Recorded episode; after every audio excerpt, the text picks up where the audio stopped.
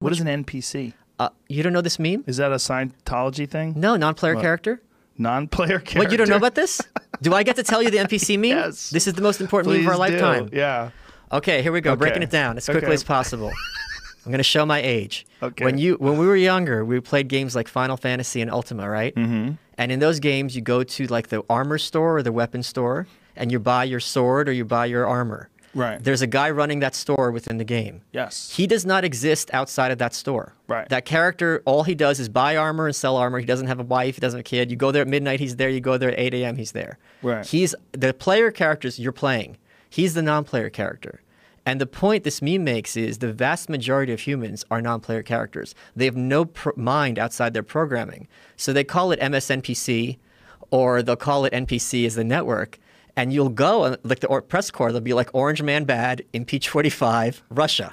And that's all they know how to say. And you see this on Twitter, where it's one thing when people say cliched ideas, but they'll say cliched ideas in a cliched way. Yeah. And it's like you have no mind. You're just repeating what has been programmed to you in your script. And as soon as you mention certain terms, there's just a knee jerk speech that they give. And once you identify it, it's like the Matrix. Like you see Agent Smith everywhere. Yeah.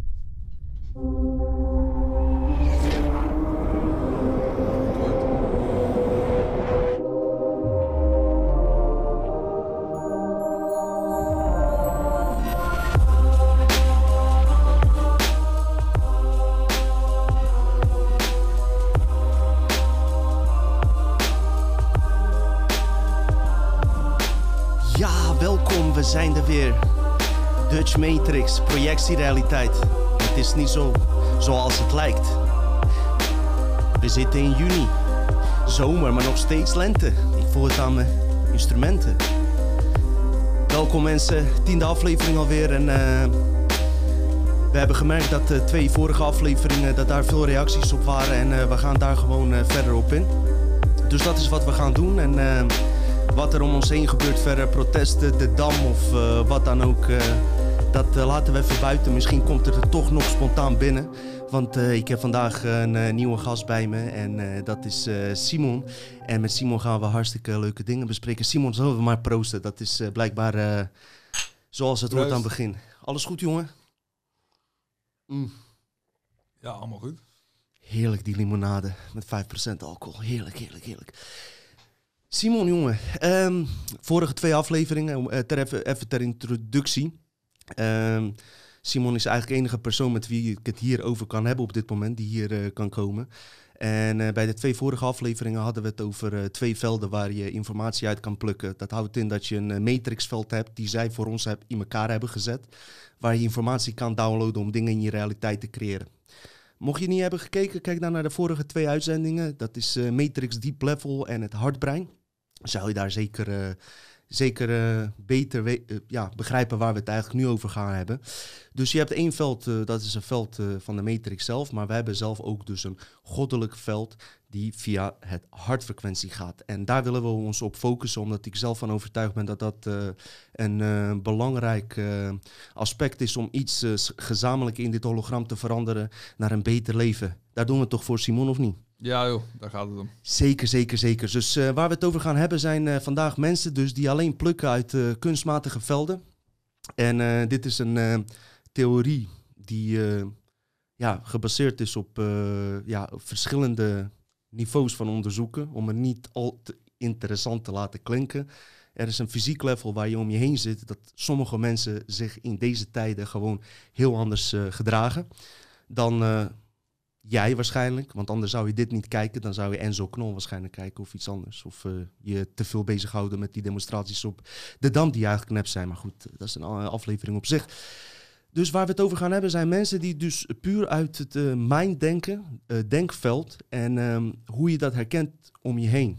Wat het geval is, eh, er is een term in eh, Amerika een aantal jaar geleden gekomen, NPC, wat betekent No Player Character. Dat houdt in dat eh, bepaalde gamers eh, dingen hebben ontdekt, en dat gaat Simon straks ons uiteraard vertellen, die eigenlijk eh, gelijkenissen hebben met onze realiteit. En ik ben via de Matrix-invalshoek altijd gekomen met vergelijking van een spel, omdat dat in onze realiteit, met de technologie waar we nu in leven, daar, ja, dan is het makkelijk te vergelijken.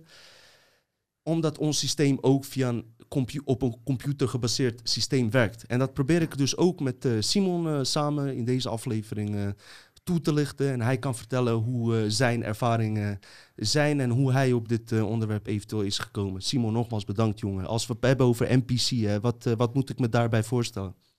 NPC is letterlijk is dat een niet speelbaar karakter. In een computerspel bestuur jij de figuur. En de andere figuren in het spel die worden bestuurd door de programmering van het spel. En die gedragen zich op een bepaalde manier hoe dat pro- geprogrammeerd is. Maar een echte real-life NPC, wat de laatste tijd een eh, idee is, dat er mensen zijn die dus volgens programmering eh, zich gedragen.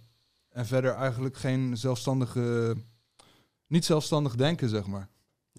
En eh, met dat eh, niet eh, zelfstandig denken, ehm, daar zitten heel veel mensen nu mee in deze tijden. In deze tijden van chaos en een soort van verdeeldheid ook. Want dat corona is eigenlijk ook een geloof geworden.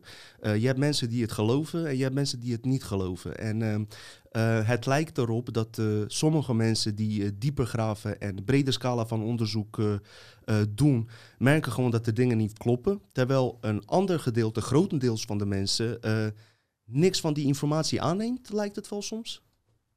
Als zeg maar, eh, je- komt met bewijs en je laat zien dat er ook andere artsen zijn die anders denken over bepaalde dingen. En dat, dat bepaalde mensen dat gewoon eh, ja, eh, niks mee doen als het ware. Maar gewoon standaard het verhaal van, van het script geloven als het ware. Ja, maar dat kan ook gewoon zijn om- omdat je het gewoon te eng vindt om aan te nemen. Maar NPC gaat er vooral om dat je gewoon eh, eh, niet zelfstandig denkt, maar ook gewoon, eh, ja, die mensen, daar, die, die bestaan dan volgens die theorie niet. Het zijn mensen waar je nooit mee praat. Die zie je in een winkel zitten, die zie je op de achtergrond, op de snelweg, de auto's. Ehm, ja, Ja, klopt. Dat is een eh, gedeelte, dat is vooral van Dolores Cannon. Haar theorie is dat je met de, eh, zij noemt het dan backdrop mensen, waar we later in, eh, op terugkomen, is dat je met die mensen niks te maken hebt. Ook dat gedeelte heeft zijn eigen waarheid, maar er zijn ook NPC's waar je wel gewoon mee te maken hebt. En dat is een gedeelte waar ik eigenlijk mee wilde beginnen. Waarom? Omdat er ook mensen zijn die ik zelf ken, die zich eigenlijk als een no-player character gedragen. En ehm, ja, je, je zei het net al, als in een eh, computergame, dat houdt in dat eh, op het moment, en ik vergelijk het weer met een eh, PlayStation, San Andreas, jij speelt een spel. Jij als een persoon, ehm, eh, zeg maar, zit met jouw bewustzijn in dat spel. Dat is jouw poppetje. je toch? maakt je eigen keuzes. Kan jij vertellen wat het verschil dan is met een figurant in het spel, zodat mensen misschien een link kunnen Ik leggen? denk dat je het misschien zo kan uitleggen. ehm, als je tv kijkt, dan ben je in een alfa-staat. Je hersenen dan, dat is gewoon een woord voor de frequentie, frequentie waarop je tv kijkt. Dat je eigenlijk gewoon eh, niet zelf nadenkt. Je leeft je helemaal in, in het verhaal van wat op tv gebeurt. Mhm. Als je computerspel speelt, dan heb je zelf invloed. Ja. En zo zou je het een beetje kunnen zien. Dat, dat sommige mensen ehm, eigenlijk alleen maar in die alfa-staat zitten. Dus je hebt bijvoorbeeld een beroep waarbij je elke dag hetzelfde doet. En eh, in gedachten ben je heel ergens anders. Of je denkt misschien wel helemaal niet na. Mhm. Maar jouw lichaam is gewoon aan het werk. Ja, je bent dus alleen maar bezig met de taak uit te voeren wat eigenlijk het systeem voor jou heeft uitbedacht nadat ze je een SOFI-nummer Ja. hebben gegeven Wat bij de geboorte. Ja. Wat niet per se betekent dat je NPC bent. Maar je gedraagt je als een. Dit was trouwens een eh, typische Sven Hulleman opmerking. Ik kijk wel Sven Hulleman en eh, ja, ik dacht ik doe hem even na. Maar dan geeft het helemaal niet. Maar Nee. ehm, hoe heet het? ehm, ehm, wat ik eigenlijk... Eigenlijk eh, voor de kijker die net kijkt, die, de, die bijvoorbeeld vorige twee eh, afleveringen niet heeft gezien, ehm, misschien nog een eh, vergelijking zou kunnen maken, is als volgt. Jij, als jij bijvoorbeeld je San Andreas speel, speelt, wat ik net al zei, jij zit zelf dan als een persoon achter dat poppetje. Maar er zijn ook figuranten eh, die PlayStation producer zelf heeft gemaakt om jou eigenlijk een beetje leuk te maken. Hè? Dan, eh, je, je bent zelf een gamer. Ja. ja. opvulling. Jij bent zelf een gamer. Daar loopt er zo'n gekke gast voorbij. Daar moeten we ook wel eens om lachen. Die van die vage opmerkingen maakt. Ja. Of die hoeren waar je mee naar bed gaat. Daar, ik neem aan dat het geen echte hoeren zijn, Simon. Of wel? Nee, dat is gewoon een script. Oh, Oké, oké, script, Nee. Ja, nou, dat zijn dus backdrop people. Dus als jij San Andreas spel speelt, jongens, en eh, zeg maar de, de, de pro- het 2 in de tijd, in de mooie tijd dat je nog eh, naar de plus 2's kon gaan. Eh, dat mag nu niet meer, eh, is eh, zeg maar verboden eh, nu. Dat weten we allemaal.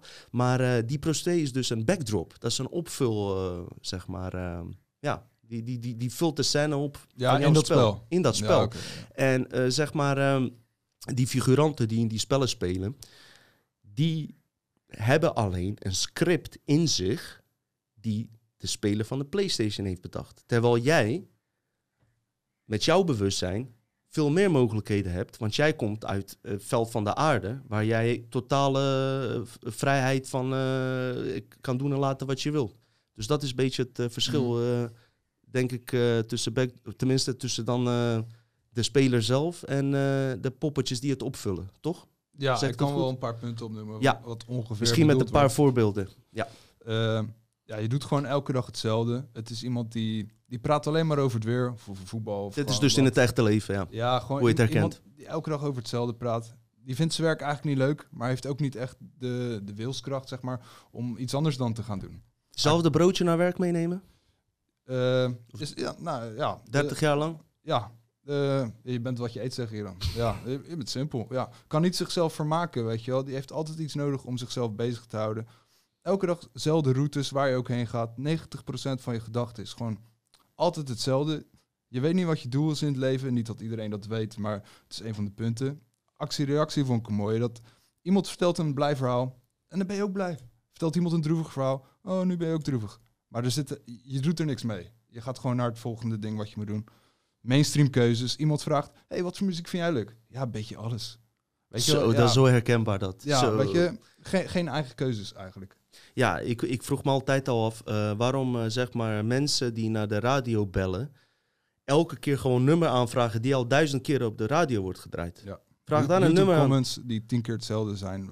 Ja, Ja. maar was toch ook met Trump? En Dan kunnen we meteen tot het punt komen hoe het eigenlijk ontdekt is, dat NPC. Eh, mensen, misschien gaan we even kriskras door elkaar heen, maar als je wacht tot het einde van de uitzending, dan, dan, dan zal je een hele lijn begrijpen. Want wat er dan dus aan de hand was toen Trump president... Simon, dit vertelde jij mij, dus dit ga jij mooi vertellen. Ehm, hoe eh, gamers bijvoorbeeld eh, ehm, mensen in het echte leven herkenden aan hun gedrag jegens Trump, toch? Was het eigenlijk in de comments was er iets. Toen Trump Eh, president zou worden, De reageerde... NPC-meme was dat. Ja, Ja, toen wel- reageerde iedereen. Wat was ja, er aan dat, de hand? dat kan je het beste laten zien met misschien een, eh, een plaatje erbij. Maar eh, Gaan we doen, zijn mensen van me gewend. kijk, op, op een gegeven moment was het dus een populaire mening om Trump een eikel te vinden. Weet je wel, nou oké, je vindt Trump een eikel. Heb je dat zelf bedacht of heb je dat gewoon de hele tijd eh, negatieve informatie over hem gekregen? Ik heb zelf niet echt een mening over Trump. Ik weet niet, ook niet wat ik ermee moet. Maar als mensen zo massaal allemaal exact op dezelfde manier reageren, dan kan je afvragen van ja, eh, heb je er allemaal nagedacht of zijn jullie gewoon papegaaimmeningen aan het uitgooien? En eh, op een gegeven moment hadden mensen bedacht, ik maak zo'n eh, ja, heel monotoon avatar poppetje, een plaatje van een hoofd, een grijs poppetje met een heel ja, monotoon gezicht. En die gaat dan zeggen, Trump is slecht. De ora- oranje man is slecht, weet je wel. Waardoor, je, waardoor eigenlijk eh, die mensen die die mening hadden, dachten van, hé, hey, wat gebeurt hier? Weet je wel, ze stonden eigenlijk een beetje voor lul. Mhm, mhm. Maar- na, na praterij eigenlijk. Na praterij, ja. Dus eigenlijk je had dus mensen die voor Trump waren, die expres die beledigingen gingen plaatsen, omdat ze dachten, dat zegt toch iedereen. En eh, nu eh, Ja. is het sarcastisch. Klopt. En als je dat vergelijkt met, zeg maar, wij oorspronkelijk als wezens eh, zijn wel verbonden met, elkaar, maar we hebben wel een eigen identiteit met een eigen gedachte. En wat Simon net vertelt, lijkt het wel of er dan iets in de groep wordt gegooid en dan iedereen daar eh, achterna loopt voor hun eigen comfortzone of wat dan ook, door hun eigen programmeringen. Ja, Door de hetzelfde te zetten. mening. En eigenlijk, net wat Simon ook zegt, ik heb ook geen mening over Trump. Maar eh, ik, weet je, eh, als ik dan een mening over hem zou hebben, zou ik mijn best doen om zelf een eigen mening te creëren over hem. Wat recht uit mijn hart komt, wat ik voel. En hier lijkt het wel, of, en dat, dat doen de programmeringen, en daar is CIA natuurlijk ook mee bezig, is jou, jou juist in die staat te zetten van, als je niet meedoet met ons, dan ben je tegen ons. En dat is ook met corona nu, waardoor mensen ook een soort van kant moeten kiezen, weet je wel. En eh, ja, met, eh, met eh, opinieleider elke keer maar meedraaien. Ze hebben dan een opinieleider en iedereen luistert daarnaar, niet naar zijn hart. En mensen die mijn vorige levering, aflevering hebben gezien, weten wel het belang van het hart. Dus eh, daar, da- da- daar zijn zeker wel linken mee. En het maakt niet uit. Stel je voor, je kijkt naar onze podcast en jij hebt zoiets eh, van alles wat Dino zegt en Simon, zo, ik ben daarmee eens. En je gaat dan lopen napraten. Dan ben je eigenlijk ook een no-player character, want je praat een andermans mening na, in principe. Dus ook voor mensen die kijken, weet je wel. eh, het gaat hier niet om, eh, zeg maar, dat iemand eh, beter of slechter is of wat dan ook. Het gaat erom van waaruit pluk, pluk jij je informatie en, wa- en van waaruit herken je jouw informatie.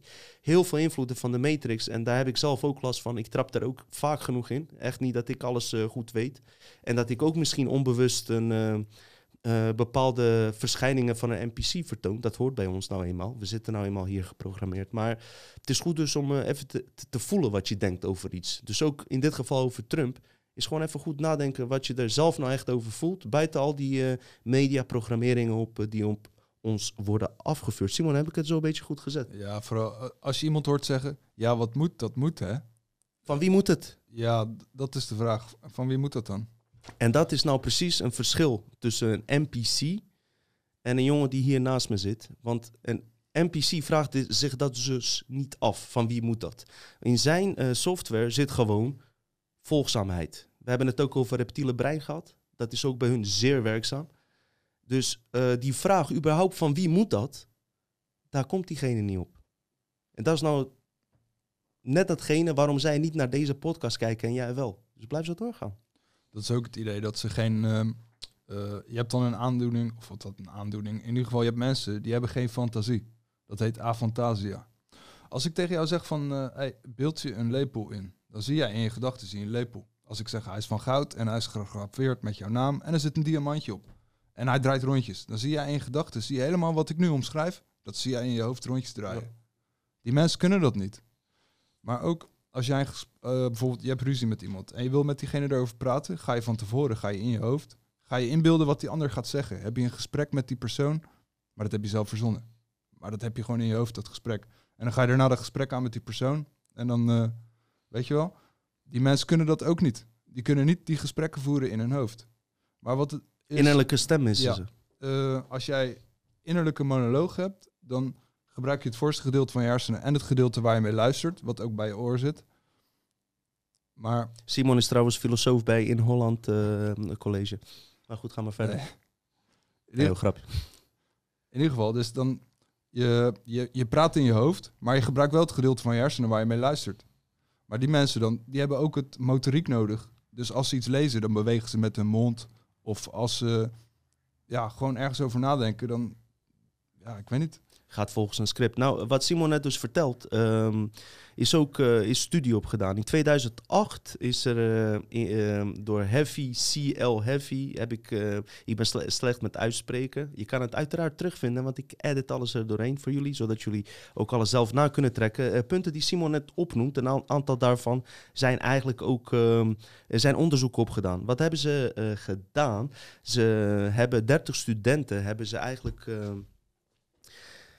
hebben ze eigenlijk eh, ja, een tijdje lang, eh, hoe noem je dat, in de gaten gehouden. En eh, daaruit bleek bijvoorbeeld dat uit, uit diezelfde studie bleek, waren 30 studenten, vijf van hen had geen innerlijke stem. Dat is precies waar Simon het net over had. Dus dat stemmetje in je hoofd, dat zegt van, wauw, dit is een vette aflevering zeg. Wauw, goed dat ik dit nou, dat ik deze informatie tot me krijg. Weet je wel, van, Ja. die dat in je zegt, bij wijze van. Ik heb wel een paar interviews gezien met mensen die dan geen innerlijke monoloog hebben. Eh, als je bijvoorbeeld tegen hun zegt, stel je de kleur rood voor. Dan denken ze brandweerauto, eh, stoplicht als je moet stoppen. Ze denken aan allemaal dingen die rood zijn, maar ze zien niet de kleur rood in gedachten voor zich. Als ze aan eh, een bekende, familielid of vriend denken, dan, dan pakken ze een foto of met een telefoon tegenwoordig gaat het heel makkelijk. Maar ze zien niet in hun gedachten die persoon. Terwijl als ik aan iemand denk, dan zie ik in mijn gedachten, zie ik gewoon wie dat is. eigenlijk beeldend denken. Dus als iemand Ja. vertelt van ik was eh, naar het, st- het strand en daar was een palmboom. Omdat het te zonnig was, ging ik onder die palmboom zitten. Want daar was lekkere schaduw. Daar in de buurt waren ook een paar hele leuke... En eh, ja, dus dat eh, beeldend denken. Dat, is het verschilt ook per persoon hoe goed je daarin bent. De, de een ziet dat duidelijker als een ander. Maar ik vind het wel interessant als iemand gewoon helemaal niks ziet. Ja, ik, kan me niet Eh, voorstellen. stel je voor een eh, no-player character, dus eh, masturbeer dan ook niet. dat, dat kan altijd. Ja? Natuurlijk. Ja, Maar als die niet, wat beeldt hij zich dan in? ja, weet ik niet. Nou weet ik zeker dat ik geen no-player character ben. Oké. Hey, eh, mensen, eh, wat verder ook uit onderzoeken bleek. Ja, ja, ja. Ik kom nu met onderzoeken eerst. Want anders zeggen ze weer van ja, wat zijn je referenties? Sowieso mensen, eh, niet om meteen of andere. Deze aflevering die we maken over NPC no-player character. In de vorm die we neer gaan zetten is... is, is gewoon op de wereld niet. En dat is niet om ons nou bijzonder te maken. Maar voor ons is het dus ook moeilijker om dingen hierover uit te zoeken. Wat ik ook hier heb gedaan, geprobeerd te doen, is dus eh, eh, fysiek onderzoek. Ja, wat Simon, Simon en ik hebben het al jaren hierover. Maar ook eh, mengen dus met, met onderzoek van mensen die uit bijvoorbeeld metafysische velden plukten. En daar ook op ditzelfde, ditzelfde concept kwamen. Daar komen we zeker zo op terug. Maar we houden het nu even dus bij fysiek level. Want eh, daar willen mensen zich altijd graag eerst mee identificeren. Dus ehm, nou, ehm, vijf van hen had dus geen eh, innerlijke monoloog. 17% van mensen op de wereld kan dus, heeft niet dat stemmetje in zichzelf van dat moet je wel doen, dat moet je dat niet doen. Oké, apart. Zou wel meer kunnen zijn hoor. Ik, eh, ja. Ja, vier van de geteste mensen bleken geen inbeeldingsvermogen te hebben. En dat komt neer op 13% van de studenten. Hè. Wie weet als je andere groepen neemt, dat het meer of minder zal zijn. Dat weet je niet. Dat weet je niet. Nou, het zijn ook geen mensen die heel erg... eh, ja, ze zijn heel introvert. Ze treden niet naar de buitenwereld. Ze praten met niemand, weet je wel. Ze doen gewoon hun ding elke dag. Ja. Dus ja, de, Maar als jij een boek leest, hè, als ik een boek lees, dan heb ik daar een heel film bij. ja, Sterker nog, het lijkt wel of ik bij een boek nog een betere verbeelding heb dan bij een film zelf. ja. Lijkt het soms. meestal ook- soms heb je een boek gelezen. Dan denk je zo, wat een goed boek. Je zit het helemaal voor je. En dan maken ze er een film van. Dan denk je, nee, dat is hem helemaal niet. Omdat je in je hoofd een heel andere voorstelling had gemaakt. Waarschijnlijk En, een eh, veel betere eh, altijd, blijkt het. En vooral nu, eh, na de 2000, maken regisseurs ook... doen helemaal niet meer zo goed hun best om het echt goed Steven, te... Ik weet dat Steven Spielberg kijkt. Doe er wat aan. Ja? Want die Indiana Jones South Park had gelijk. Je hebt hem helemaal verkracht. Maar Onder andere eh, zijn er films. ja, die- echt jongens. Ik hoop dat die nieuwe Matrix Alles is een wordt, remake. Simon. Die nieuwe Matrix. Lijkt het je leuk om hem te bespreken als hij bijna gaat komen? Omdat de laatste tijd zulke slechte remakes uitkomen. Of gewoon films die eigenlijk een beetje zo, ja... Ja. Heb, heb ik, ik Total- hoop dat het een goede film wordt. To- Total Recall ja, is voor mij eh, van onze Paul Verhoeven. met Arnold Schwarzenegger. Ja. Met Arnold Schwarzenegger, onze Paul Verhoeven van onze Minerva. Hallo. Is eh topfilm, weet je wel. En die nieuwe heb ik maar een kwartier kunnen kijken. Terwijl eh, Total Recall ook zwaar met Matrix te maken heeft eigenlijk. Ook virtual reality. Simon, bij deze mijn vraag. ehm, als die nieuwe Matrix uitkomt, lijkt me leuk om een keer een aflevering te maken. Een review over die film zelf. Ja, Dus eh, je bent welkom. Eh, Ja. Waarom zeg ik dat? Omdat Simon echt goed films me- zijn meningen kan geven. Verder nog, jongens, even tussendoor. 17% van deze studenten kon dus geen gevoel of emotie ervaren in dit onderzoek, die in 2008 is gehouden. Eh, ga, ga ik link ook voor jullie sturen. Ik weet dat jullie lui zijn, dus ik doe het eh, zelf. Doe ik graag hoor, want ik hou gewoon van mensen. Maar 17% dus kon, had geen emotie als je iets vertelt. Dus als ik, als ik zeg maar een verhaal vertel, horrorverhaal, en toen kwam iemand met een, met een naald, die deed hem in je pisgat, heb jij waarschijnlijk zoiets van, oh. Ja. Nou, die mensen hebben dat niet. Zeg dat een beetje goed, Simon? Eh, ja. eh. nou ja, lijkt mij wel als iemand zoiets vertelt dat je wel denkt, ah, 17% ja, je hebt uit dit onderzoek heeft geen reactie, maar dat klopt ook, want ze, ze luisteren dus alleen naar de woorden en wat die woorden betekenen. Het gevoel, daar komt het hart bij spelen. Kijk, snap je? Maar, Verbinding met het hart. Het hart voelt. Dat andere zijn algoritmes. Die zijn alleen maar aan het beredeneren, referentiepunten aan het maken. Je moet zo zien. Je hebt Sophia-robot, waar ik het in de vorige aflevering over had. En ze kan alles en waarschijnlijk straks beter dan wij. Maar ze zal nooit, waarschijnlijk nooit echt begrijpen wat een eh, emotie is als liefde. Zal ze nooit begrijpen. En daar gaat ja, het nou eigenlijk een over. berekening van maken. Ja. En, en dat is precies nou waar het over gaat. Die hele matrix. Dat is precies kern waar eh, ik het over heb. Weet je nog, wij moesten vroeg ergens werken. En toen reden, stond er een, eh, een verkeersregelaar, zo'n gast met zo'n eh, reflectorpak. Die staat te wijzen, jij mag rijden. Oh, ja. Die vent, die, dat had gewoon een zieloze uitdrukking op zijn gezicht. Die stond daar met zijn hoofd zo, met zijn mond half open. En die ging dan eh, zo auto's wijzen. Smiddags, we hadden best wel lang gewerkt, uur of vijf, gingen we weer Dat terug. is voor ons lang, hè? We zijn glazenwassers, hè? Staat die man daar in exact dezelfde houding, precies hetzelfde te doen. Ongelooflijk. En een maand later ging ik daar in mijn eentje werken. Precies hetzelfde weer. Die heeft dus gewoon de hele maand daar als een zombie gestaan. En dat is echt iets eh, waar, eh, ja, hoe moet ik dat zeggen? Ja, ik zou het niet kunnen, zeg maar. Ik ga liever dan eh, stenen sjouwen. Ja, ik ben glazenwasser, maar dan ga ik liever echt zwaar werk doen dan daar staan. Maar goed, weet je, we respecteren iedereen. Dus met deze afleveringen willen we absoluut niet mensen onderscheiden. Maar je hebt wel recht om te weten waar je vandaan komt. Toch?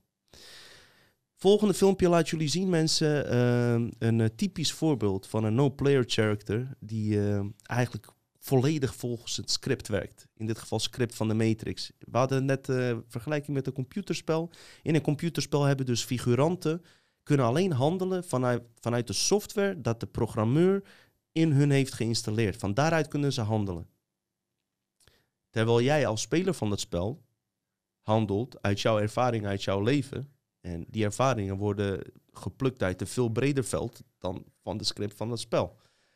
Maar waar we eigenlijk naartoe willen is dat eh, dat precies ook aan, nou niet precies, maar ongeveer ook aan de hand is in eh, onze realiteit. En eh, volgende filmpje gaat jullie echt een herkenbaar beeld laten zien van mensen die voor de overheid bijvoorbeeld werken. En dat zijn niet allemaal no-player characters. Ik ken er zat, dat zijn gewoon normale mensen hoor.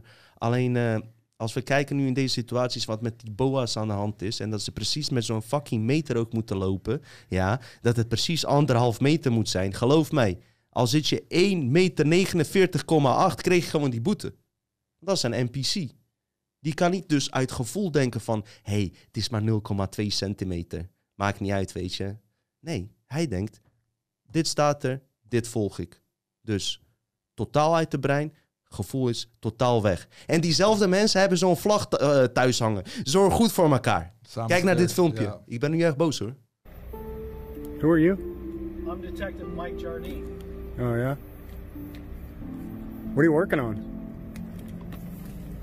What are you working on right now? Several cases. Okay. What, what is this about? Are you working on something right now? Am I? Yeah. Yeah, I am. All right, what are you working on? What are you working on? It doesn't matter what I'm working on. I'm asking you, what are you doing here taking pictures? Where have you uh, Where have you been today? Have you been here all day, or have you been out and about a little bit? What is this about? Who are you? I'm I'm asking the questions. Where have you been today? No, have you been here? I'm asking the questions. You're on this property. You're you're on this property, so you need to ask answer my questions. Are you drunk? Why are you slurring your words today? What's your name? You've got about five minutes to get out of here right now. Or what? Or what? You're you're on My on property. This isn't your Yeah, property. is. Shut the hell up. Get out of here now. What'd you say? I said shut up and get out No, of here. you get out of here now. Hey, you better get you better get your boy. Get your butt back in your office You and do your up. job. You shut up and get you get your butt back in your office and do your job. No. No. You quit drinking on the job. You understand me? Whatever. You punk ass. You're about a stupid motherfucker, aren't you? You get your ass back in there. You don't look back here again. Excellent job to the officer that called Mike off. Mike, you might want to thank him for saving your job. You quit drinking on the job, boy. You understand me?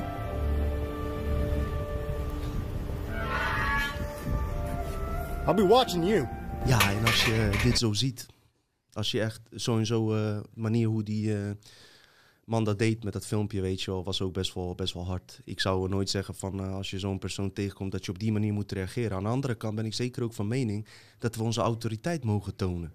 En dat eh, betekent niet dat je iemand moet beledigen, maar gewoon voor je mening ook klaarstaan. En ik heb, wat ik in de vorige aflevering ook vertelde, iedereen die hiermee bezig is, eh, is ook zwaar onderbouwd. Dus eh, je mag heus gaan schaken hoor. En dat doet deze man ook, misschien op een wat, eh, wat hardere manier. En met, met schelden en zo, daar sta ik zeker niet voor. Maar zeker, ik voel, als ik met ehm, dat filmpje wat ik net zag, waarschijnlijk is het een echt filmpje. Ik voel zo en zo dat die man, die agent, echt volgens het script leeft. Als jij net keek, Simon, naar dit, hoe- wat voel jij daarbij? Ja, vage vent. Wat ik interessant vond, is dat die man met de camera dus, die vroeg... eh, wat heb je vandaag gedaan? Waar ben je geweest de hele dag? Eh, als je het helemaal wil vergelijken met een computerspel. In een computerspel is eh, wat jij ziet, dat wordt opgebouwd op je tv. Maar waar je niet naar kijkt, is buiten je scherm. Dus dat wordt ook niet opgebouwd. En ik denk dat hij daarom dan vraagt van... hé, hey, wat heb je vandaag gedaan? Want dan, ja, dan kom je op Schrödinger's cat. Ken je dat? Nee? Dat is de, ja, gewoon best wel bekend. Die kat zit in een doos. Maar als jij niet in die doos kijkt, zit er dan wel iets in die doos. Dus eh, als, als je denkt in eh, simulatietheorie... Ja, kwantumfysica eigenlijk. ja, Je creëert het pas als je het ziet. ja, zit die kat wel of niet in die doos? Mhm, mhm. En daarom vraagt die man met die camera, die vraagt... hé, hey, wat heb je vandaag gedaan? Waar ben je geweest? Ja, hij kan En zich niet hij gaf geen inbeelden. antwoord. Nee, omdat hij zich niet kon Maar je hoeft inbeelden. niet overal antwoorden op te geven. Nee, zeker. En eh, weet je, het is daarbij zeker ook niet per se eh, gezegd van dat hij dat is. Ik, ik voelde dat wel bij. Waarom? Omdat ik in mijn da- dagelijks leven en vooral in situatie nu, nu, eh, dat soort mensen tegenkomen. Net, ja, dat soort mensen klinkt ongelijkwaardig. Ik bedoel het echt goed, alleen je merkt wel dat sommige mensen gewoon totaal volgens, volgens het script leven. Ja, Ja. en zoals- wat ze wordt verteld. En, eh, ik werkte vroeger ergens, had je een man die had een scooter. En met een scooter in Nederland mag je 25 rijden zonder helm. Hij reed 26, hij werd aangehouden, moest hij op de rollerbank. En die agent zegt, ja, je rijdt 1 kilometer hard, lekker boeiend. Die man gaat gewoon serieus terug naar de eh, scooterreparateur voor een nieuwe begrenzer om 1 Shit. kilometer minder hard te rijden. Omdat, Nou, ja, wat moet dat moet, hè? Nou, ik denk dat met, met deze voorbeeld eh, al eigenlijk eh, genoeg is gezegd. Uiteraard zit hier ook heel veel eigen onderzoek onder. Waarom? Omdat dit eh, gewoon controversiële onderwerpen zijn. Maar daarom kijk je ook naar Dutch Matrix. Dus ik zou zeggen, ehm, wat je net hoort, ehm, klinkt soms misschien surrealistisch, of hoe je dat zegt. Maar als je dieper gaat graven en dit systeem op een holografische manier gaat be- bekijken, ehm, zit daar zeker wel wat in. Vooral omdat er serieuze mensen hier bezig mee waren geweest. Eén, nu je dat opnoemt van, eh, van die man met die dus één kilometer te hard. Dus hij denkt niet na van onlangs dat een agent zelf zegt van... joh, weet je, het is goed. Want die agent was zelf dus geen NPC als het ware. Die, die, die, die, beredeneert, die denkt van ja, één kilometer. Maar hij denkt dan, één kilometer is toch één kilometer. Laat ik het maar doen, want dat is volgens de regels. Bizar, bizar. Wat dan geen bizar. feit is dat die man een NPC is, maar Nee, maar... eh, echt, ja, je gedraagt je als nee, het, het is, eh, het is gewoon vreemd. Ik was in een... eh, ik wilde hier bijna een aparte eh, podcast over maken. Later dacht ik ook van nee, eh, dat, eh, dat is het zeker niet waard. Maar eh, kan ik wel nu eh, misschien even vermelden. Mijn ervaring met, eh, met iemand die totaal uit het script leeft is eigenlijk eh, twee weken geleden. Wat was er aan de hand? Ik ga met mijn zoontje gaan we naar een eh, speeltuin. Het is precies zo'n speeltuin hoe de regeringen wil hebben. Ze zitten allemaal anderhalf meter netjes naast elkaar. Net als een stel robo's. Binnenkort maak ik een foto daarvan. Eh, zullen jullie ook zien dat het gewoon volledig volgens het script is. Volgens de speech van Rutte, waar hij ons naartoe wil leiden. En nou goed, weet je, ik heb respect, ondanks dat iemand anders denkt dan ik. Ik pas me daar dan ook op aan. Dus dan neem ik ook anderhalf meter afstand, soms zelfs drie meter. Voor het geval dat ze hè, gaan schrikken. Goed, onze kinderen speelden wel met elkaar, want dat kan volgens, eh, volgens het systeem. Wat ook al zo en zo raar is. Want eh, die kinderen kunnen ons dan ook weer besmetten, maar dat is een heel ander verhaal. Goed, daar kunnen we over discussiëren. In ieder geval het komt hierop neer. Op een gegeven moment, hij, hij had twee zoons. En eh, mijn zoontje is trouwens 3,5 jaar. Die is met hun lekker aan het spelen. En die zoontjes hadden honger. En ze gingen naar hun papa toe. Mag ik een broodje? Mag ik een broodje? Maar mijn zoontje, die heeft geen honger. Maar hij aapt eh, dan hun na. Want hij wil het dan ook. Het is een kind. Hij wil gewoon eh, op dat moment hetzelfde doen als hetgene wat hun vriendjes voor hem op dat moment dat doen, zeg maar. Op dat moment zijn dat zijn vriendjes. En eh, hoe heet het? eh, dus mijn zoontje vroeg ook aan hem van... eh, mag ik ook een broodje? Mag ik ook een broodje? Dus hij zegt van nee, want ik heb maar twee broodjes bij me. En jij krijgt... ik heb niet genoeg. Dus hij zei niet, ik, jij krijgt niet, ik krijg niet genoeg. Ik heb dit soort situaties eerder meegemaakt op iets andere manier. Wat ik dan altijd deed, normaal gesproken, is... om de, ja, het is gewoon een ongemakkelijke situatie, weet je wel. Ik denk bij mezelf, weet je, laten we het gewoon zo snel mogelijk oplossen. Normaal gesproken sta ik dan op en ga ik daarheen en zeg ik, oh sorry dat mijn zoontje dat zegt, want hij heeft helemaal geen honger, joh. Heeft hij ook niet. Maar weet je, hij zegt dat dan, probeer ik het te sussen. En ik wilde dat gaan doen, Simon. Ja. Ik wilde net op gaan staan om zeg maar geen eh, ongemakkelijke situatie te laten ontstaan. En ineens diep uit mijn hart, die zegt van, nee, niks zeggen. Ja. Ja, wat deed ik? Dit, dit, als dit gefilmd zou zijn, zou het een zeker, zekere viral situatie zijn. Wat gebeurt er? Ik was eigenlijk opgestaan om tegen Donnie te zeggen... hey, kom naar mij toe, want je hebt thuis eh, eet je niks... en nu wil je ineens een broodje die je eigenlijk niet eens lust. Iets in mij zegt niks zeggen. Wat gebeurt er? Ik zeg ook niks. Ik volg mijn hart. Ja. Maar ik was al opgestaan. Ik kijk naar die man. Terwijl die net heeft gezegd van, ik heb geen broodje voor jou. Hij heeft al die andere twee broodjes uitgedeeld aan zijn kinderen. Donnie, Ja, maar zei hij het een beetje normaal? Of... hij zei het normaal. Ah, Oké. Maar het gaat mij persoonlijk, misschien denk jij er anders over, eh, erom, dat als je twee broodjes hebt en drie kinderen, dat je ook kan zeggen van, joh, ik neem een stukje van die andere, Ja, heb je ook een broodje. denk. Dat is mijn ding. Goed. Het is voor mij sowieso onbegrijpelijk en geloof mij voor heel veel mensen zeker onbegrijpelijk. Maar goed, wat gebeurt er? Dus ik sta op in eerste instantie met die tensie van om eh Donnie terug te halen. Iets in mij zegt van dus nee, wacht even. En ik kijk naar hem. Die man kijkt naar mij. Ik wil gaan praten. Iets in me zegt eh, nee, ik, eh, weet je, ik kijk hem gewoon aan. Hij kijkt mij aan. Donnie ondertussen, ook broodje, ook broodje, ook broodje. Ja, Ik kijk hem alleen aan. Het leek wel of hij een vastloper kreeg. Je zag nog net geen rook. niet meer wat. Je zag nog net geen rook. Het duurde één minuut, Simon. Ja. En één minuut duurt op dat moment echt onwijs lang. Maar iets in mij zegt, zeg niks, zeg niks. Ja. Uiteindelijk, misschien ook, omdat ik eh, voor hem misschien eh, ook wel gevaarlijk overkom. Ja, Hey, Dino S. ja, precies, weet je wel. Zegt hij, maar ik heb wel een sultana. Wat doe ik? ik zeg, oké, dat is goed. ik ga zo zitten. Ik zweer het. Ik, ik bedoelde het niet zo. Ik ga zo zitten. Gingen ze verder spelen. Vijf minuten later ging ik naar je. Ze bedankt voor de Sultana. Klaar. Maar dit is voor mij ook een voorbeeld van een backdrop. Want hoe kan je nou een kind van 3,5 die om een broodje eh, vraagt. Je hebt twee broodjes. Dat doe je toch een stukje van die andere af. Zeg je hier, ga maar lekker verder spelen. En het grappige is, die kinderen zouden daar waarschijnlijk niet eens wat van zeggen. Weet je wel. Dus dat is voor mij ook een voorbeeld van een NPC. Ben je daarmee eens? Ja, dat zou een voorbeeld kunnen zijn, ja. Maar het is lastig om op één voorbeeld iemand dan te beoordelen. En eh, sommige mensen die op een kantoor werken, die worden ook afgestompt door de situatie met hun collega's. eh, dat elke dag hetzelfde. Ja. En als je dan precies... eh, ja, dat zijn gewoon andere soort vaders. Ja, ja, ja. ja. Ik Maar weet niet, man. Als jij goddelijk veld in jou Ja. draagt... ehm, en als een kind komt die... eh, als ik een kind zie, is het een heel andere realiteit dan als ik een volwassen persoon zie. Een kind kan van alles doen, maar een volwassen persoon ben je toch wel anders tegen. Is, is voor mij zeker vreemd. Maar goed, eh, weet je, dit was gewoon ehm, mijn voorbeeld van een NPC, no player character. Trouwens, mensen, superleuk dat jullie kijken. En ehm, nogmaals, dit eh, aspect, eh, waarvoor we, waarom hebben we het hier over? Omdat, eh, omdat je het dus in je dagelijks leven meemaakt. Want wat er aan de hand is, als je dan dieper de matrix... Zullen we dieper de matrix ingaan? Of heb jij nog wat voorbeelden die je tussendoor wil doen? Eh, nou ja, kijk, zo'n man die dan geen broodje geeft, eh, is een, eh, wel een voorbeeld van dat je... Ja, dat je gewoon niet weet wat je met jezelf aan moet als, als ineens Dino voor je staat en die kijkt zo van... En je hebt een situatie met je, met je zoon. Het is een spontane situatie Ja. en dan... Ja. Wat doe je? Wat doe je dan? Inderdaad. En ik en andere mensen gaan daar makkelijk... Kijk, als je glazenwasser bent, dan zie je zoveel mensen per maand. Ja. Dat je heel, heel makkelijk daarmee omgaat. Ja, ik kreeg altijd broodje van ze. Koffie.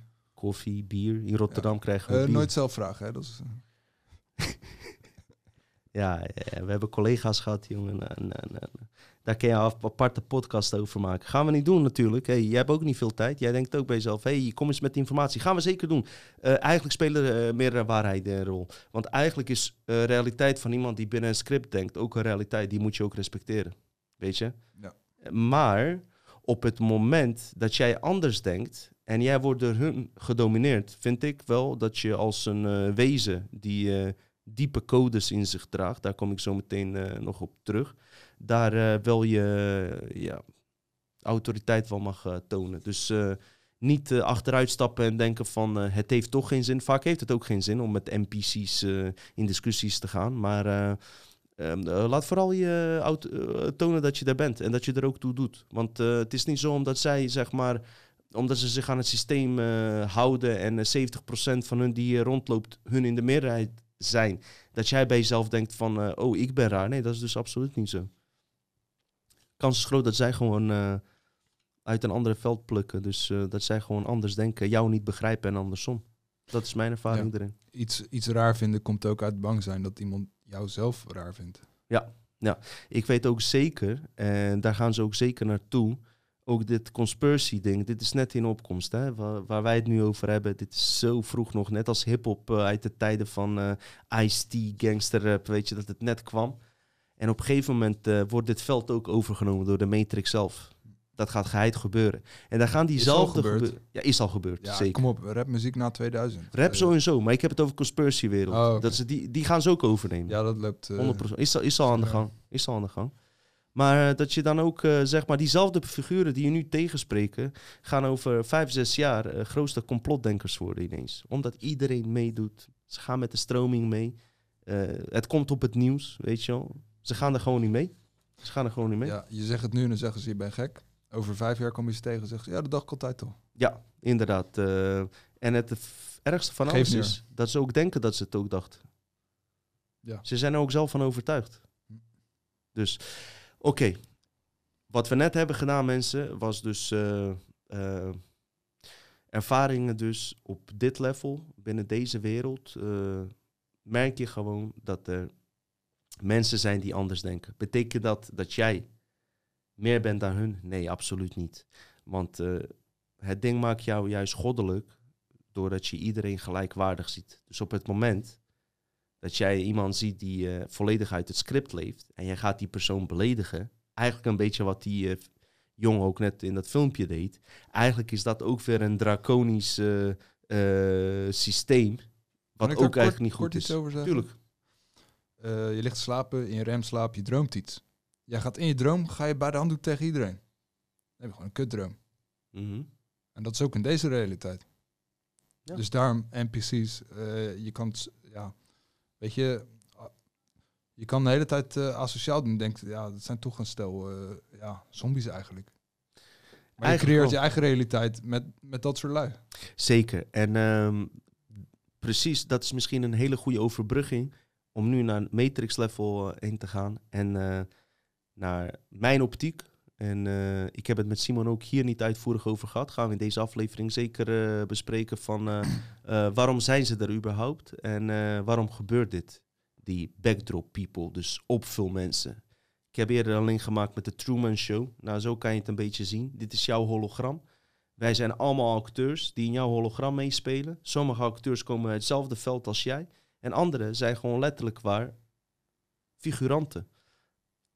En daarom is het belangrijk om dieper naar onze realiteit te kijken. En eens te kijken naar eh metafysische eh, informatie. Die eigenlijk voor dit hele gebeuren van NPC's, dat het in Amerika kwam, waar wij het net over hadden op fysiek level, al eerder is besproken. En dat maakt het zo interessant. Dus wat ik net ook al zei, ik doe mijn onderzoek op twee manieren. Fysiek level, metafysisch level. Mensen die bijvoorbeeld eh, contact hebben gehad met buitenaardse entiteiten en eh, ze hebben daar hun informatie uitgekregen. Ik probeer dat met elkaar te mengen en eh, kijken of daar een zinnig verhaal uitkomt met een eh, wetenschappelijk onderbouwd grond, als ik dat goed zeg.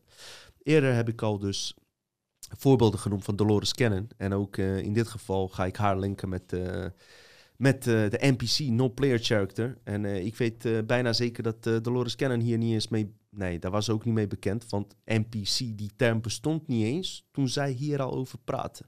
Simon, jij weet dat ik vaak over Dolores Cannon heb gehad... en dat daar interessante informatie uitkomt. Niet altijd even betrouwbaar, dat is een heel ingewikkeld verhaal. Maar in dit geval van de backdrop people zijn er wel hele interessante dingen naar voren gekomen via Dolores Cannon dus. Dus ehm, het lijkt mij goed om eens even naar, eh, even naar het volgende filmpje te kijken. Om eh, haar eens even te horen met nog een meneer die via zijn onderzoek ook weer hierop terecht kwam. Hou in je achterhoofd dat eh, deze informatie die zij hadden al eerder was dan de term NPC uit überhaupt eigenlijk eh, bekend werd. Dus eh, ik zou zeggen, kijk even, gaan we het zo even behandelen. But the backdrop people was really uh, scrambled my brain. And everywhere I go now, they'll say, Tell us more about the backdrop people. Okay. You're creating, this is your movie. This is your play. You are, are the, it's all that life is, anyways, just a game. It's just a play, it's just an illusion. You're going to leave here with your brains really spinning. okay. But I've had people say that when they go through the death experience in the past life, they look back and they'll say, it's just a play. I see all the actors on stage getting ready to play their parts. I see the actors in the wings getting ready to come on stage and play their parts. It's just a play. But when I was there, I took it so seriously, but now it's like a blink of an eye. So you are the producer, director, and actor in your own play. You're also the script writer, but the script isn't written. It's written as you go along. You see, you can change it anytime you want. We get so trapped into thinking there's no way out. Not, you know, that this is all there is. When you realize how powerful your mind is, you can create anything you want. This is the goal, the main thing of being alive is knowing, learning how to create. And now, when the veil is thinning, we're moving into this new earth, we're into the shifting, we're bringing all these abilities back. This is what you're supposed to learn how to do. Okay, but this is your movie. Now, they said it, wouldn't be a very good movie, would it, if you were the only person in the movie? Isn't that true? They said people like people around them. So, what they we do, we don't know this, none of this is done consciously. You have the backdrop people. When you cast a movie, what do you do? You cast all these extras, don't you? To fill in the background, the backdrop. He calls them the backfill. You cast all the extras to play all the parts of all the people. Those are the backdrop people. And when I go into a crowded airport now, I'm thinking, oh boy, look at all the backdrop people I've just created. I shouldn't have put so many into this. but this is what makes it even stranger. The backdrop people are not real. They're not real people. They're not anything. They are energy. It's just energy. Everything is energy. That's why I want him to come up here because, come on up, guy. Thank because when I was asking about him, I said, You got your information your way, I got mine, and we were comparing what we've got because I had so many questions. And now I'm getting more information about it. And so I think everybody here is real. I'm not sure. Pinch yourselves quickly and see if you are real. okay. But um, I know we're going to have a lot of questions about this concept. um, they said because you couldn't go through your own movie by yourself, you have to have other people. Now, the people in your life, those are real. Those are the ones that are on the evolutionary plan, path. We have come in to evolve, to grow, to learn lessons, to reincarnate. We're the ones that are evolutionizing. They're real, and you've made these contracts with all these other people, but these other ones are not. And I said, um, Do they have souls? They said, No. They're just energy. They said it's holographic. It's like being on the holodeck on Star Trek. You know, when you're on the holodeck, the, uh, they interact with these people, they're real, but then the minute they walk off the holodeck, all these people dissipate. And you're getting the same idea, aren't you? Yeah, I'm getting slightly, just a very slight difference though, because mine's related to the, the real people. Um, because as we evolve, we move out of this particular frequency. And therefore, there needs to be a critical mass of individuals to allow those who are still needing to move up to, to operate. And so they, the, these backfill people come into play then. So there's two, there's two parts to the, to Well, the they same thing. said, I said, uh, can they advance? And they said, yes, they can evolve. There's a possibility of that. But they're still not on the uh, evolutionary path that we are on. They're different. They're a completely different energy set. They- it, the energetic genre of mankind is a very high frequency, very high uh, energy. And these guys, are, they're, they're, they're lower. lower, denser energy. Earth is the densest, lowest planet in the universe to live on. It's the most difficult planet to live on. When you come here, they said we're at the bottom, the so dense and heavy. So a lot of these people are made up of that dense energy. That's right. And the thing is that you can tell them. I mean, clearly, He's learned to tell them apart. I haven't Yeah. I yet. mean, you just tell them. You can, if you walk, go into a, a shopping mall, for instance, or a football game, or, or, or a bas- basketball game, or anywhere with a, a large group of people, just walk around and look and, and feel what's going on, and you can spot them a mile away. They, they stick out. They're, they're not the same energy set. I mean, you, clearly there's none here. if you learn how to, to if you learn how to feel energy. Yeah, absolutely. But it's it's amazing that I found it quite a dichotomy, you know, that I couldn't understand how we could ascend, but how everybody else could exist when there's the, the population's disappearing one by one and, and, and, and in tens. And then the information came through in a meditation in March last year that there's a, there's a series of backfill going on where there has to be a critical mass. And I was amazed when Dolores said that it's, it's, you know, there's a, there's a similar thing going on for creating the, um, the necessary environment for us to evolve by maintaining an environment holographically as well. It's amazing. Oké, jullie zagen daar eh, Dolores kennen over haar ervaringen met eh, Backdrop People. En ehm, kijk, dat is een eh, manier dus hoe ik verbanden heb gelegd. Zij noemt het Backdrop People. Wat houdt het in? Het zijn op veel mensen, net als in een film zoals ze het ook benoemde, figuranten. Nou, dan komen we tot het volgende punt. In wat voor belang dienen die figuranten dan? Want eh, je zou zeggen, we zijn allemaal gelijk. Dat zijn we ook. Maar als er figuranten zijn, ehm, wat, wat is hun doel dan eigenlijk eh, in dit leven? En eh, hebben ze zelf de rechtmatigheid in onze rea- realiteit? En dat is iets waar Dolores kennen ehm, door haar denkwijze niet dieper op in is gegaan. Ik ben super fan van haar en eh, zij heeft mij uiteindelijk eh, zeker naar een hoger level getild. Maar ehm, eh, zij was ervan overtuigd dat er geen negatieve entiteiten aanwezig waren in ons universum. En dat is Maar iets... wel neutraal. Nou, zij geloofde niet dat er negatieve wezens waren die echt uit het Nou. oorsprong iets negatiefs bij ons zouden willen doen.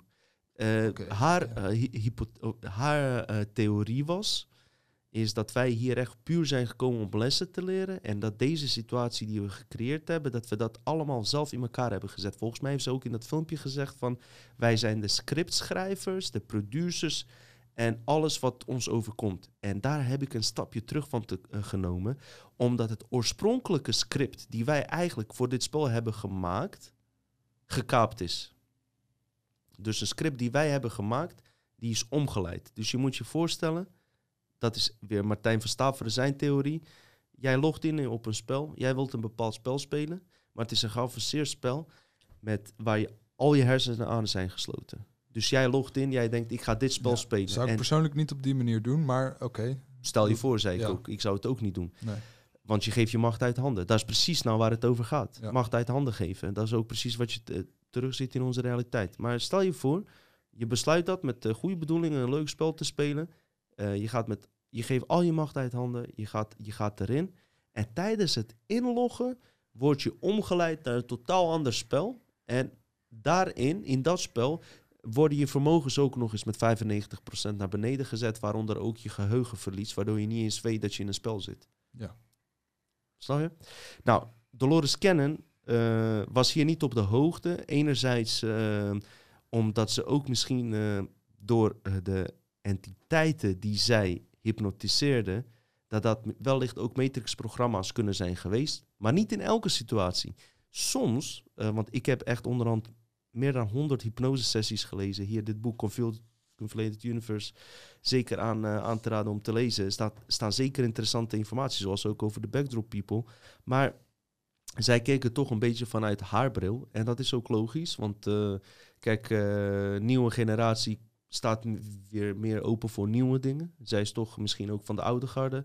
En wellicht dat er ook eh, mensen zijn die eh, na ons komen, eh, nog meer dingen ontdekken die wij niet weten. Dus daar is niks mis mee. Dus Dolores Cannon, ik ben super blij met haar. Het was een goed mens, maar er is een kans dat zij ook enigszins ehm, gemanipuleerd is door bepaalde entiteiten die ze channelden. Vooral omdat, omdat het vooral veel over reïncarnatie ging en eh, les te leren. Maar dat is een eh, verhaal op zich, gaan we het zeker over hebben. Maar goed, waar ik even heen wil, is eh, wat er nou werkelijk in haar boek stond tijdens die hypnosesessie.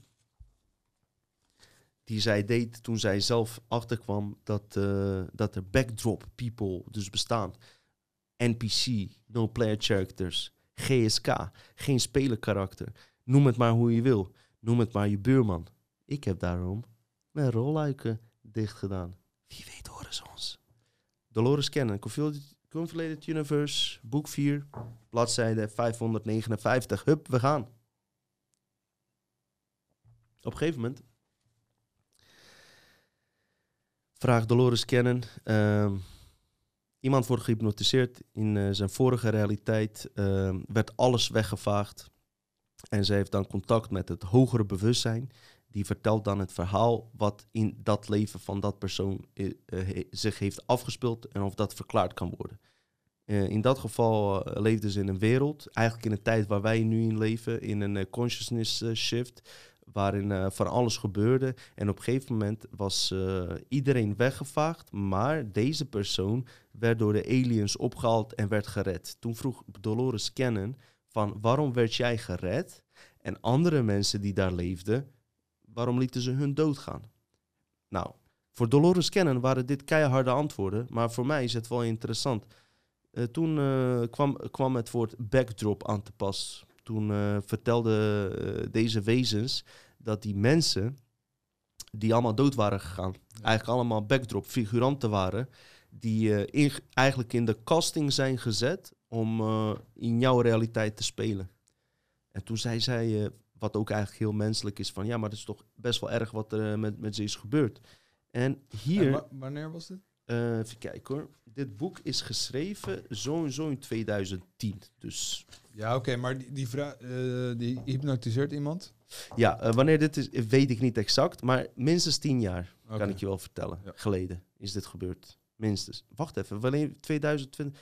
Ik denk minstens 10 jaar, maar soms heeft ze in haar nieuwere boeken nog oudere dingen die ze doorheen doet. Ja. Weet ik niet.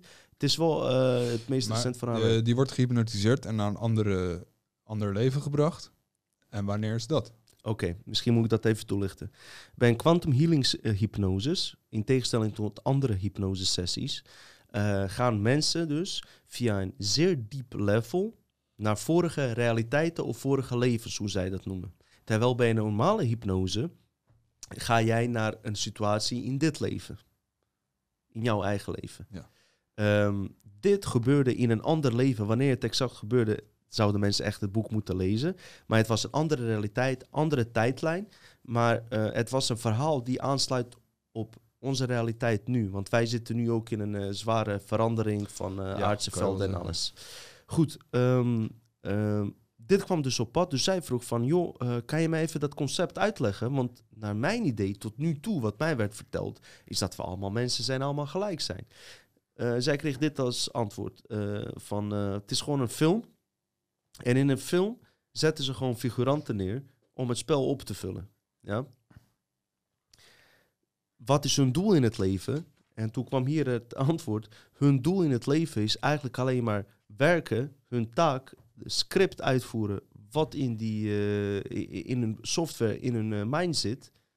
En klaar. Zij hebben dus ook eh, geen vragen die wij hebben, die wij voeren hier van, is er iets anders meer na de Ze dood? denken nergens over na. Nee, want dat komt ook, daar kom ik later op terug, omdat zij geen herinneringen hebben van een oorspronkelijk bestaan. Dat zijn codes die wij in ons dragen, daar moet je me echt even aan helpen herinneren, want dat is een heel belangrijk punt. Dus ehm, ehm, toen vroeg zij ook, zijn dat vaak ook mensen waar wij eh, problemen mee hebben? Dat zijn haar vragen. Eh, zij stuurde terug van ja, inderdaad, het zijn juist mensen die deze realiteit eh, naar een kant toe sturen die de machthebbers willen, willen hebben. En toen vertelde ze ook, maar wat gebeurt er met die mensen na hun dood? En kreeg ze ook een chockerend antwoord. Die mensen worden dus door het universum, die bewustzijn, wordt altijd als slaaf gebruikt. Als deze bewustzijn op is, heb je kans dat er gewoon niks gebeurt. Of diezelfde bewustzijn, diezelfde codes incarneren op een andere planeet, waar ze gewoon als slaaf dienen. En eh, Maar dan zou je kunnen denken, als jij zo'n eh, stof of eh, zo'n grasmaaier in de tuin hebt, zo'n rond ding die vanzelf het gras maait. Zou je het dan zielig vinden als het kapot ging? Nee, maar, en dit is precies waar ik, goed, goed dat je dat stelt. Maar stel je voor, je hebt wel eens filmpjes, ik heb ze wel eens gezien, eh, zeg maar van hele geavanceerde robots die op mensen lijken. Ja. En dan zie je ineens iemand uh, uit een hoek komen die zo'n robot keihard schopt. En bij mij ontstaat er wel een testen of gevoel. die blijft staan. Ja. En bij mij eh, ontstaat er in mijn hart een gevoel van, toch vind ik het zielig. En dat is vooral. ja. en dat is precies datgene wat jou God maakt. Dat je dat zielig vindt en alsnog gelijkwaardig vindt. Dus ik zou tegen iedereen ook zeggen... Ja, maar God bedoel je niet in de zin dat je God bent. Nou, ik bedoel meer in de zin dat wij juist die wezen zijn van eh, creators, creators, eh, die eh, zelf in, eh, een universum kunnen scheppen en dat we daar geen externe wezens voor nodig hebben. Maar dat is een apart, eh, niet God zoals je in Nee, de maar dat zou je verkeerd op kunnen vatten. Ja, nee, goed dat je het meldt, gozer. Hey, eh, hartstikke goed. Ku- Dus waar zit het probleem met Dolores kennen is dat ze, wat ik dan zou vragen met kennis die ik nu heb, is van, als ze slaven zijn, van wie zijn ze dan die slaven? Van wie? Dat stelt zij niet. Waarom niet? Dat geeft. nee, maar dat geeft ook niet. Want eh, ja, hey, eh, er zijn ook vast vragen die eh, jij wel zou stellen die, waar ik niet op zou komen. Maar wa- ehm,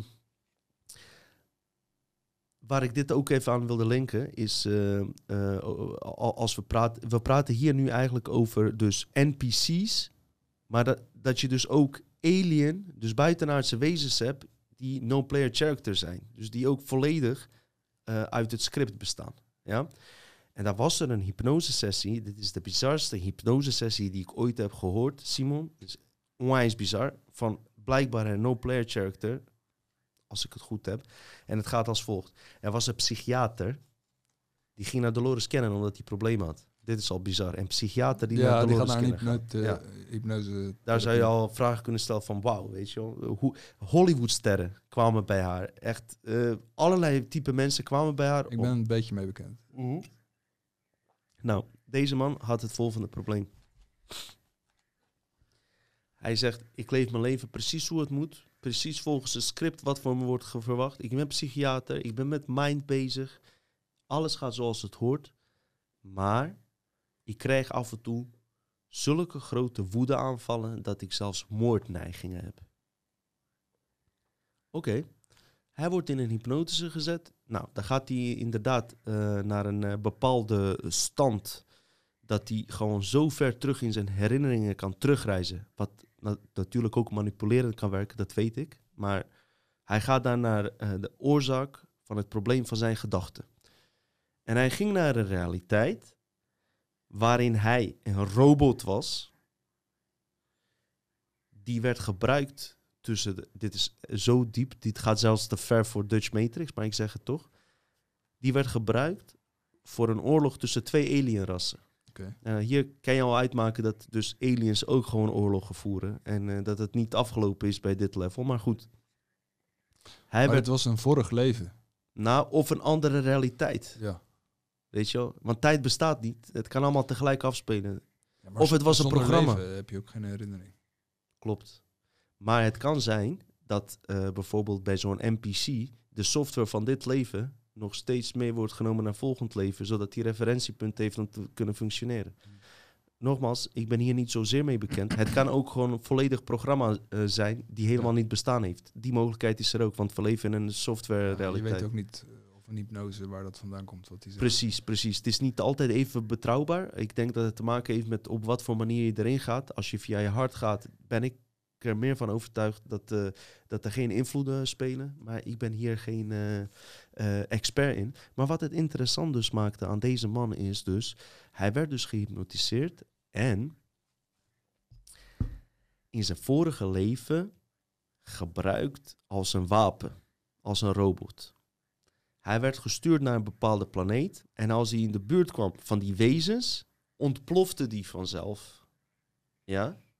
Waardoor in een straal van 100 kilometer iedereen doodging. Als hij ontplofte, maar had een bewustzijn, dus was een robot met een bewustzijn.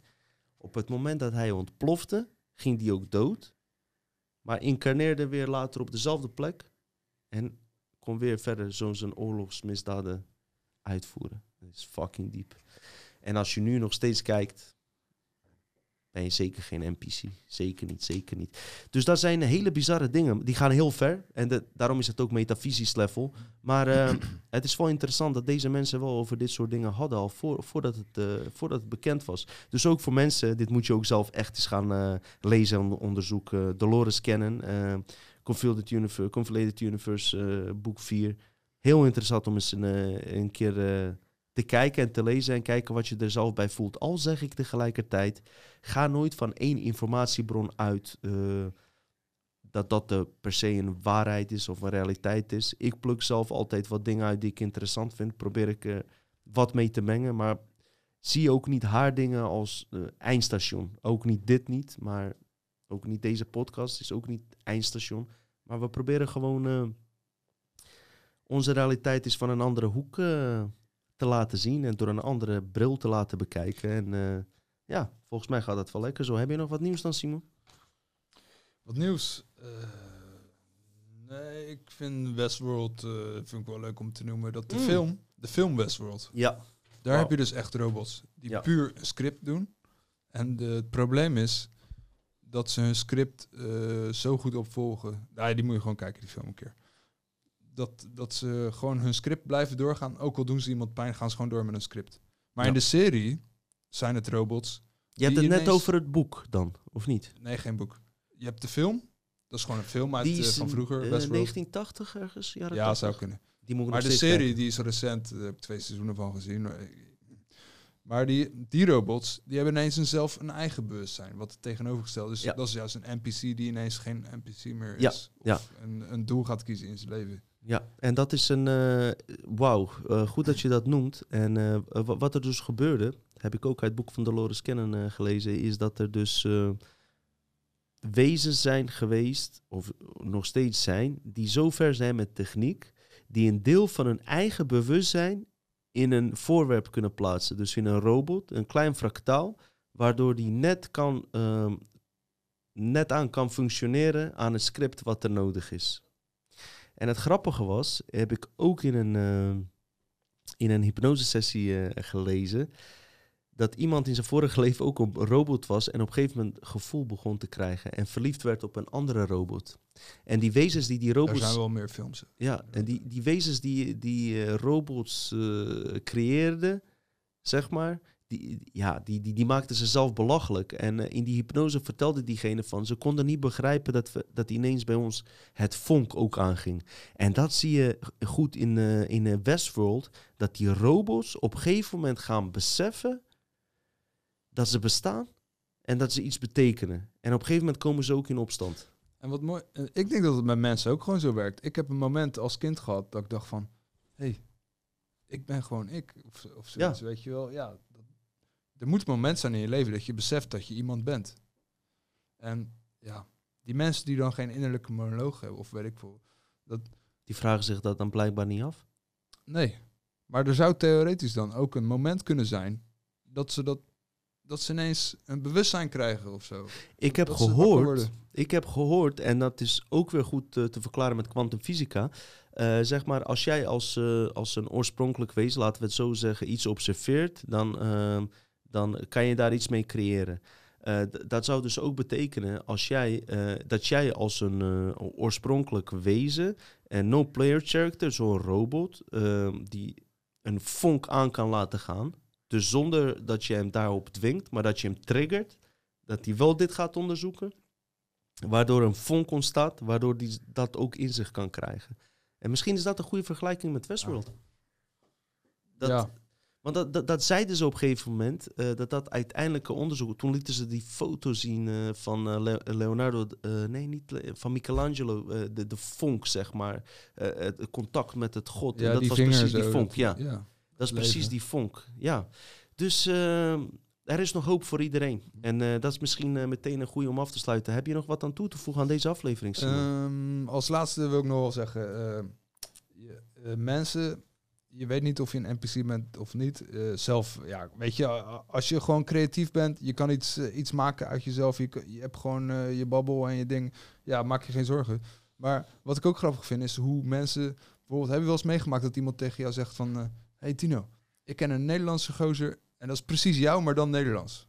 Ik eens meegemaakt dat iemand tegen mij zei van, hey, ik ken gozer die precies jou, maar dan Spaans of zo. ja, Of, weet je? ja. Nou heb je in Amerika heb je een honkballer, die heet, wacht even, dan kijk ik even snel. Die honkballer die heet Brady Fiegel. Die heeft een, eh, een rode baard en rood haar en een bril. Honkballer, pitcher. En heb je een, een staat verderop, heb je een honkbalteam en die heeft een pitcher en die heet Brady Fiegel. Wow. Zelfde naam. Die heeft ook een rode baard, rood haar. Je kan het op YouTube kan het zien. En, en die weten niks van elkaars bestaan. Die zien Hm. er allebei hetzelfde uit.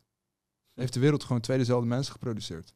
Met dezelfde naam, Ze maar zeggen, geen familie. Ze zeggen toch dat iedereen een eh, tweeling, eh, of tenminste iemand heeft die exact op hem lijkt op de wereld. Zou kunnen, ja. Wist je dat er zelfs een eh, website is, een soort Facebook, waarbij je eh, je tweede ik kan herkennen via face recognition. Maar dat is, eh, wie weet, een andere agenda erachter. Ja. Maar dat is wel interessant, man. We hadden best wel... eh, Je zou ze een foto kunnen laten zien op de achtergrond. Ja, ja, ja. Die Dus had ik, die, eh, wa- wa- wat was er daarmee? Ze waren allebei en prof honkballer en ze Exact. hadden exact dezelfde bril gekocht. ze hadden dezelfde bril gekocht. Dezelfde naam. Het waren gewoon twee dezelfde mensen, maar los van elkaar. Ze wisten niet van elkaars bestaan. Ze hebben DNA-test gedaan om te kijken of ze echt geen familie zijn. En ze zijn nu vrienden geworden ook. Dat Weet je wat we doen, Ze zijn vrienden. We gaan één aflevering maken, is eh, Dubbelganger. glitches in de matrix. Glitches. Glitches vind ik mooi. Ja. Glitches in de Matrix. En ik heb ook wel wat voorbeelden waarbij bijvoorbeeld, eh bijvoorbeeld Josip Broz Tito, Hm. onze Joegoslavische leider, die nu dictateur wordt gezien, en Adolf Hitler, en ik dacht Himmler, en nog tien of, of vijf of tot tien hele belangrijke figuren uit de Tweede Wereldoorlog, heel lang in eenzelfde wijk hebben gewoond van een anderhalf kilometer afstand. Ja? Ja, in. Oostenrijk. Maar ik moet dat eh, beter uitzoeken, maar dat is een soortgelijk verhaal. En ik voel aan mensen dat ze denken, die Simon willen we graag terugzien. Want hij heeft het over leuke dingen. Maar hij heeft het ook over, ehm, waar Simon ook eh, heel veel, eh, ja, heel vaak naar me toe komt. Is bijvoorbeeld eh, over eh, transgender dingen, false flags. Ik ben daar niet zo bekend mee. Maar wie weet maken we daar ook een keer een eh, aflevering over. Nou, Michelle Obama. Michael, Michael Obama. Ja, hij zegt dat Michelle Obama een vent is. Dat, dat, dat is dan, om niet er helemaal op in te gaan, zoek Joan Rivers, comedian, oude vrouw. Die heeft dus gezegd van, hey, het zijn allemaal gays en transgender. Michelle Obama is een man, dat weet iedereen toch. En binnen een paar weken is zij eh, ineens overleden. Beetje Ja. Michael Jackson-achtig verhaal. Zeker, zeker, zeker. Maar Hey, dat is niet voor nu. Kijk, en zo zie je dat eh, deze matrix eh, allerlei verschillende aspecten heeft. En het gaat over de illusie, weet je wel. En als jij illusie hebt dat Obama... hij zei toen... Michael. Michael, hij heeft niet eens zelf door dat Ja, zegt. weet je, ik, ik zeg altijd... Maar husband Michael. Hoe my husband Michael. Dus kan ja, je nou per ongeluk husband zeggen? Ja, inderdaad. Kijk, dit zijn weer andere afleveringen. Die kunnen we doorheen knallen. Ja, kom Eh, heb je er heel veel aan? Weet ik niet. Maar het is wel interessant. ja, het is toch want- gewoon eh, Want, mensen kijken, ik, ik heb op, eh, sinds ik met de podcast bezig ben, kijk ik ook naar andere YouTubers die, die 350.000 views hebben binnen drie dagen. En ik kijk die filmpjes. Nou, dan denk ik, wil ik liever zien of Michelle eh, Obama niet eh, stiekem een links- of rechtshanger heeft. Hoor. Vind ik veel interessanter naar, Hm. dan eh, naar bepaalde video's op YouTube te kijken. Het zijn er meer dan je denkt. Zeker, zeker. Hey, hartstikke leuk dat je hebt gekeken. Simon gaat zeker terugkomen. Ik voel dat de aflevering goed was. En ehm, eh, nogmaals, ehm, hou ons in de gaten. We zijn nu een beetje die Matrix kant op aan het gaan. Want ik merk dat mensen dat onwijs interessant vinden. Logisch ook, er zijn andere podcasten die over politiek gaan en al die ellende. Ze zijn nu ook weer... Wat, was, er- wat is er allemaal aan de hand, Simon, man, met die op de Dam? Wat, ik, ik volg het niet. Wat is er aan de Eh, dat heb, ik- daar weet ik niks van. Jij weet er ook niks van. Nee, Wat, ik is iemand dat- vermoord Ik of ben zo? de hele dag met eh backdrop Eh, bezig geweest. Een een agent is vermoord in Amerika. oh, in Amerika die rellen. Ja, maar het, Waarom schijnt, zeg je nou op de Dam? het schijnt dat ze nu op de Dam aan het demonstreren zijn voor die moord. Misschien zeg ik Dat iets, is wel eh, heel raar. Maar het lijkt me wel typisch Nederlanders die graag Amerikanen kopiëren. Zeker, zeker, zeker. Dus mijn maar ik denk eerlijk gezegd dat... Ja, dan ga ik misschien ver, maar eh, ik denk dat het gewoon geacteerd is. Dat die vent, die is niet dood. En eh, waarom ga je zo in het openbaar iemand zijn keel dichtdrukken? Wie weet zijn het allemaal Ja. backdrops. Die, die rellen zijn gewoon geprovoceerd. Zeker, zeker. Er bestaan ook holografische realiteiten die, dus, dus, die zich dus helemaal niet, die dus helemaal niet plaatsvinden. Eh, ook volgens Dolores Cannon in haar boek eh, waren er voorbeelden. Wat eh buitenaardse wezens haar via hypnosesessies vertelden, is dat bepaalde aanslagen dus die er gebeuren compleet van holografische aard zijn. En ik kreeg meteen toen een link met die World Trade Center, dat die ene vliegtuig holografisch Dat was. ik ook gezien, ja. Ja, maar ja, dat is ook weer een onderwerp apart. Mensen, hartstikke Ja. leuk dat je hebt gekeken. Zoals je ziet, we hebben allerlei onderwerpen. En ik voel dat Simon wat wil zeggen. Ik hoef niet eens te kijken, hè? Bedankt voor het lachen. Hey, fijne avond, hè? Groetjes.